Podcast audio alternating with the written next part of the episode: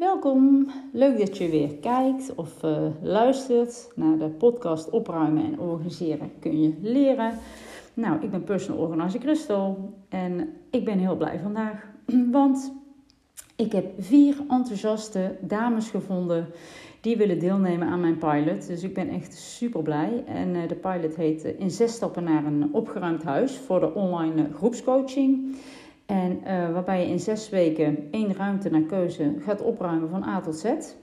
En dat doe je met behulp van mijn uh, adviezen en uh, een wekelijkse sessie. En ja, een WhatsApp groep waar je deel van uitmaakt. Dus ja, ik, ik heb er ontzettend veel zin in.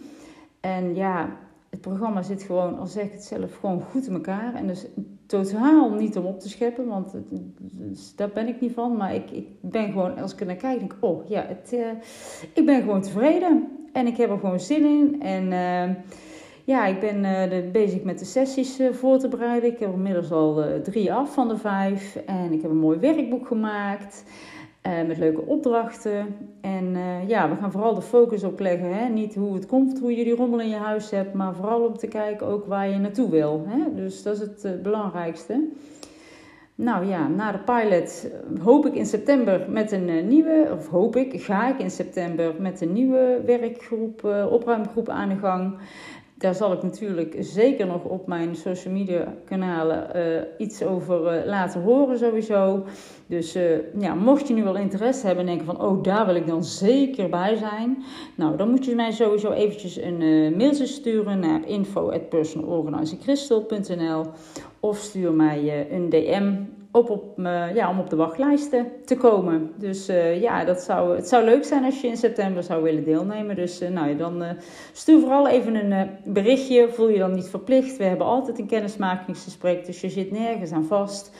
Maar ja, dan sta je in ieder geval op de lijst.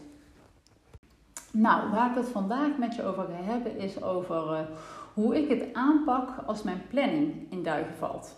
Ik denk dat iedereen het wel eens uh, herkenbaar is. Uh, je hebt een drukke dag voor het boek, je agenda staat volgepland met allerlei afspraken, bijvoorbeeld voor je werk. En uh, net die ochtend voelt je kind zich niet even niet helemaal lekker, of jij voelt jezelf ook niet helemaal lekker. Maar ja, je denkt met dat kind op een gegeven moment van, nou, heeft nog geen koorts, die kan ook best even naar het kinderdagverblijf. Tenminste, heb ik wel eens gedaan hoor. Niet als hij doodziek is, maar wel als ik dacht, hij is niet helemaal fit. Maar goed, we gaan het toch even proberen. Ik weet zeker, zeg eerlijk moeders, jullie hebben dat allemaal wel een keer gedaan. En dat is ook helemaal niet erg. Hè? Uh, maar goed, dus je zit lekker, je hebt je kind weggebracht. Je bent geïnstalleerd, je hebt een lekker kop koffie in de hand. De meeting gaat zo beginnen, die heel erg belangrijk is. En dan gaat je telefoon.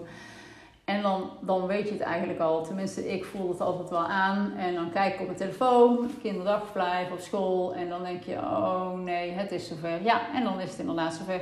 Je kind is ziek, dus je kan naar huis. Wegdag, wegafspraken. Um, en dan kun je heel ruim plannen, maar ja, dat heeft dan ook geen zin. Want ja, als je, je kunt nog zo ruim plannen als je wil met zoiets, dan gaat er gewoon een dikke streep door al je afspraken. Het voordeel wel, als je ruim plant, is dat je dan minder afspraken moet doorstrepen. Maar uiteindelijk, uh, ja, puntje bij paals is het gewoon zo dat je die dag gewoon uh, ja, niet meer echt heel productief uh, gaat zijn. Maar goed, je planning valt dus in de soep. Hè? Doordat je kind ziek is, doordat je misschien zelf ziek bent. En nou, misschien heb je afgelopen jaren, misschien vast wel een keer in quarantaine gezeten. Nou, dan valt heel je week in duigen. Dat heb ik drie keer hebben wij dat hier gehad. Eerst mijn man, toen ik. En daarna nog uh, de kinderen, die waren gelukkig tegelijk. Dus uh, dat was dan weer wel uh, een voordeel. Maar goed, dan loopt dus heel je planning in de soep. En ja, dat is gewoon even balen natuurlijk. En er zijn eigenlijk een aantal stappen, fases die ik doorloop als ik, dan, als ik dat dan op die manier zo ervaar. En die ga ik vandaag even met je doornemen. Nou, wat er bij mij gebeurt als mijn planning niet, niet door kan gaan, als er dus iets tussen komt. Hè? Dus mijn kind is ziek als voorbeeld, was ook vorige week, dus dat kan ik mooi als voorbeeld nemen. Nou, wat uh, doe ik dan als eerste? Even balen. Hè? Even, oh. En natuurlijk baal ik vooral als mijn kind ook ziek is. Hè? Want ik vind het ook heel zielig voor mijn kind. Laat het niet, niet jullie denken, oh een slechte moeder die brengt toch wel het kind weg als, uh, als hij niet helemaal fit is. Maar uh, nee, zo is het niet. Ik vind het heel erg voor mijn kind. Dus de zorg gaat ook als eerste naar mijn kind. Hè? Laten we daar niet dat ik daar een moedermafje over me heen krijg of zo. Maar goed, dus, nou, je, bent, je baalt even, of je bent misschien even boos, of misschien ben je wel even verdrietig. In ieder geval, Uh, en dat mag ook, hè. Je moet gewoon even je frustratie kwijt. Doe dat ook. Schreeuw desnoods, weet ik het, wat jij kan bedenken, wat je kan doen. En daarna is het voor mij in ieder geval zo even adem in, adem uit. En dan is het de knop om. Want ja, hè, dat is gewoon zo, de knop moet om. En wat ga ik dan doen? Dan komt het bij mij, oké, accepteren. Het is wat het is. Ik, uh, hè, en zo simpel als ik het zeg, zo simpel is het misschien niet. Maar ja, ik, ik, ik, ja, als je niet de situatie kan veranderen, ja, dan is de enige manier is, dan, is het dan om het te accepteren. En als je er tegen vechten of gefrustreerd blijft, dat kost heel veel onnodige energie, want je kan er toch niks aan veranderen. Het levert dus niks op als je boos blijft of gefrustreerd. En uh, ik denk altijd, ja, dingen gebeuren met een reden. Niets, uh, niets is toeval. En ja, het zal dan wel zo moeten zijn. En dat is natuurlijk niet altijd even makkelijk, hè. Maar uh, ja, en zeker als je iets leuks of belangrijke afspraken hebt, dan is dat echt wel moeilijk. Maar ja, het is een, toch een mindshift die je, dan even, die je dan even moet maken. Nou, hoe ik, zeg maar, ik, hoe ik het makkelijker voor mezelf maak om het te accepteren, is door ja, eigenlijk het te, te, te relativeren, hè. Ik denk altijd, zolang er niemand ernstig ziek is of dood, of, hè, dat is het ergste wat mij kan overkomen als een naaste, als daar iets heel ernstigs mee gebeurt. Dat is het ergste. En dan kan ik de rest gewoon ook best in perspectief plaatsen. En ik kan er altijd wel iets positiefs uithalen. Hè. Mijn zoon was dus ziek vorige week en uh, die werd in de ochtend ziek, die kreeg buikgriep. En ik had net die dag een afspraak staan uh, met iemand uh, waarmee ik een, partnerschap mee aanga. Daar ga ik nog later eens een keer meer over vertellen. Maar dat was in ieder geval een belangrijke afspraak. En die had, had al een paar keer verzet moeten worden. Dus eindelijk ging die door. Ja, dan baal ik ook even. Maar goed, ja, wat, wat denk je? Ja, het is wat het is. Dus uh, wat gaan we nu doen? Nou ja, dan, dan is het zo. En uh, ja, wat ik er dan positief uithaal, is ook van, nou ja, goed, hè, ik heb wel even quality time uh, met, met mijn zoon gehad. En ja, en wat positiever ook aan was, is, het gaf mij ook verplicht even rust. Want ja, doordat hij ziek was, kon ik ook niet zoveel doen. En was het voor mij ook verplicht om even wat rust te nemen. Dus dat zeg ik, niks gebeurt zonder reden. Misschien had ik die rust ook wel even nodig.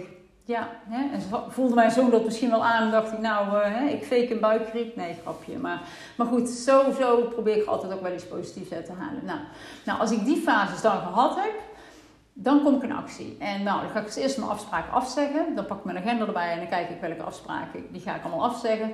En uh, in sommige gevallen meteen uh, verzetten, als ik een beetje zicht heb op de planning. Maar ja, het ligt eraan. Hè? Stel dat jij zelf ziek bent en je hebt geen idee hoe lang dat gaat duren ja, dan kun je ook niet die afspraken gaan verzetten. Dus eigenlijk het belangrijkste is, is dat je ze afzegt en ja, de, die nieuwe afspraak plannen komt dan, komt dan later.